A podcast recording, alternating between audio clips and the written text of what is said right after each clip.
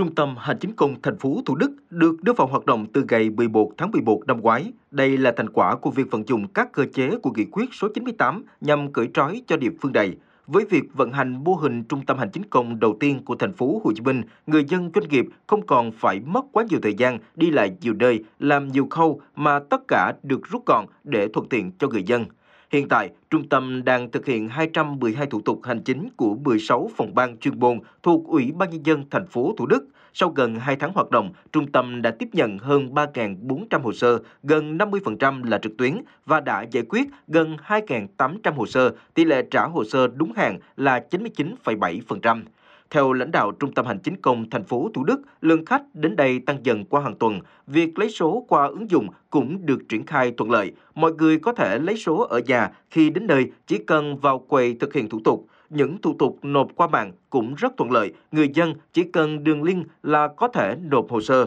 Bà Nguyễn Thị Kim Cúc, Giám đốc Trung tâm Hành chính công thành phố Thủ Đức cho biết, nhân sự của trung tâm còn thiếu so với biên chế, nhưng vẫn nỗ lực phục vụ tốt người dân. Trung tâm cũng kiến nghị giải quyết một số khó khăn nhằm hoạt động tốt hơn. Để mà thực hiện cái nhiệm vụ của Trung tâm Hành chính công đi vào hiệu quả, đánh giá được cái sự hài lòng của người dân thì cũng cần bổ sung điều chỉnh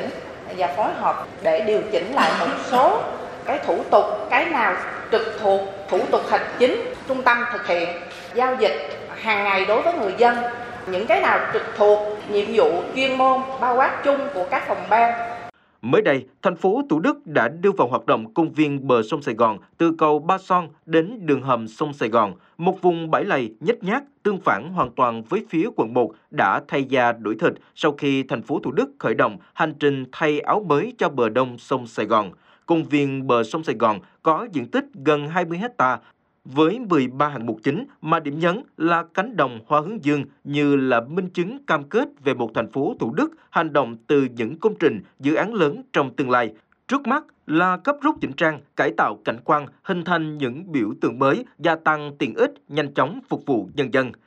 Trao đổi với phóng viên Đài Tiếng Nói Việt Nam, tiến sĩ Nguyễn Đức Kiên, Ủy viên Hội đồng Tư vấn Chính sách Tài chính Tiền tệ Quốc gia, nguyên Phó Chủ nhiệm Ủy ban Kinh tế của Quốc hội cho rằng, Nghị quyết số chín mươi tám mới ra đời khoảng ba tháng nên vẫn cần thời gian để thực sự đi vào cuộc sống. Muốn triển khai Nghị quyết số chín mươi tám, Hội đồng Nhân dân thành phố Hồ Chí Minh phải họp bàn ra các nghị quyết, Ủy ban Nhân dân thành phố thành lập ban chỉ đạo, tổ tư vấn, vân vân. Đến nay, thành phố Hồ Chí Minh đã cơ bản làm xong các bước về thể chế, bộ máy và bắt đầu thực hiện. Theo ông Kiên, cần khoảng từ ba đến sáu tháng nữa mới có thể thấy rõ hiệu quả của nghị quyết này. Để triển khai nghị quyết số chín mươi tám thành công, tiến sĩ Nguyễn Đức Kiên cho rằng các tổ chức đảng, các cấp, các bên liên quan cần phải quyết tâm, kiên định mục tiêu của mình, dám chịu trách nhiệm để hành động. Thành phố Hồ Chí Minh cũng cần áp dụng kết luận số mười bốn để bảo vệ cán bộ, giúp họ an tâm cống hiến. Tiến sĩ Nguyễn Đức Kiên lưu ý, thành phố Thủ Đức và thành phố Hồ Chí Minh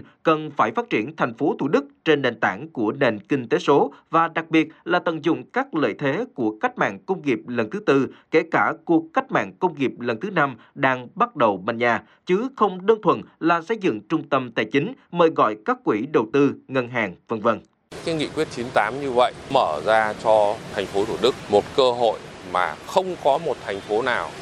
trên Việt Nam có được một cái ưu đãi như thế. Đấy là ở trên xuống. Thế thì vấn đề là ở dưới lên có đón bắt được cái cơ hội này không? Và chúng ta cũng phải nói một cách rất nghiêm túc là khi triển khai nghị quyết chín mươi tám ở thành phố Hồ Chí Minh và đặc biệt là thành phố Thủ Đức thì cần phải dựa trên nền tảng của cuộc cách mạng công nghiệp bốn chấm không và cuộc chuyển đổi số đang diễn ra rất mạnh mẽ trên thế giới và ở trong nước.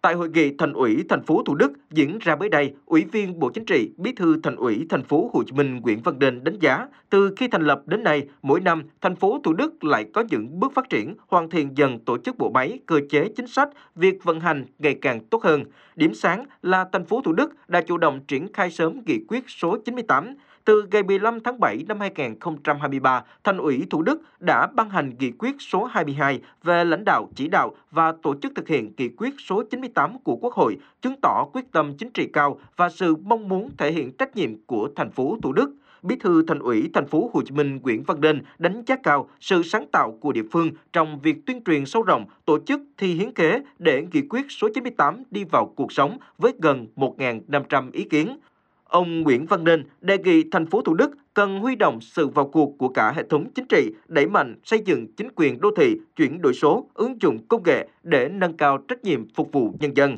Bởi suy cho cùng, ngày nay người dân đánh giá công tác lãnh đạo, điều hành của cán bộ thông qua hiệu quả của công việc. Thành phố Thủ Đức đã thành lập các trung tâm mới để cùng với hệ thống chính trị hiện có để làm công việc đó. Quan trọng là nhận diện đúng bản chất vấn đề để tìm chìa khóa giải quyết mọi khó khăn vướng mắc, chứ không phải đi giải quyết hiện trạng từng vấn đề. Bí thư Thành ủy Thành phố Hồ Chí Minh Nguyễn Văn Nên cũng cho rằng quan trọng nhất là thành phố Thủ Đức phải xây dựng hệ thống chính trị vững mạnh, hoàn thành trọng trách sứ mệnh được giao. Mỗi cán bộ phải có chương trình hành động làm đúng, làm tốt nhiệm vụ được giao. Khi gặp khó khăn hay thấy vấn đề cần làm mà chưa có quy định hoặc đã có nhưng chưa phù hợp thì nhanh chóng báo cáo cấp có thẩm quyền. Theo ông Nguyễn Văn Đền, sợ để làm tốt, làm đúng là tốt, nhưng sợ đến mức không dám làm là yếu kém. Cán bộ không làm việc cần làm thì phải xử lý.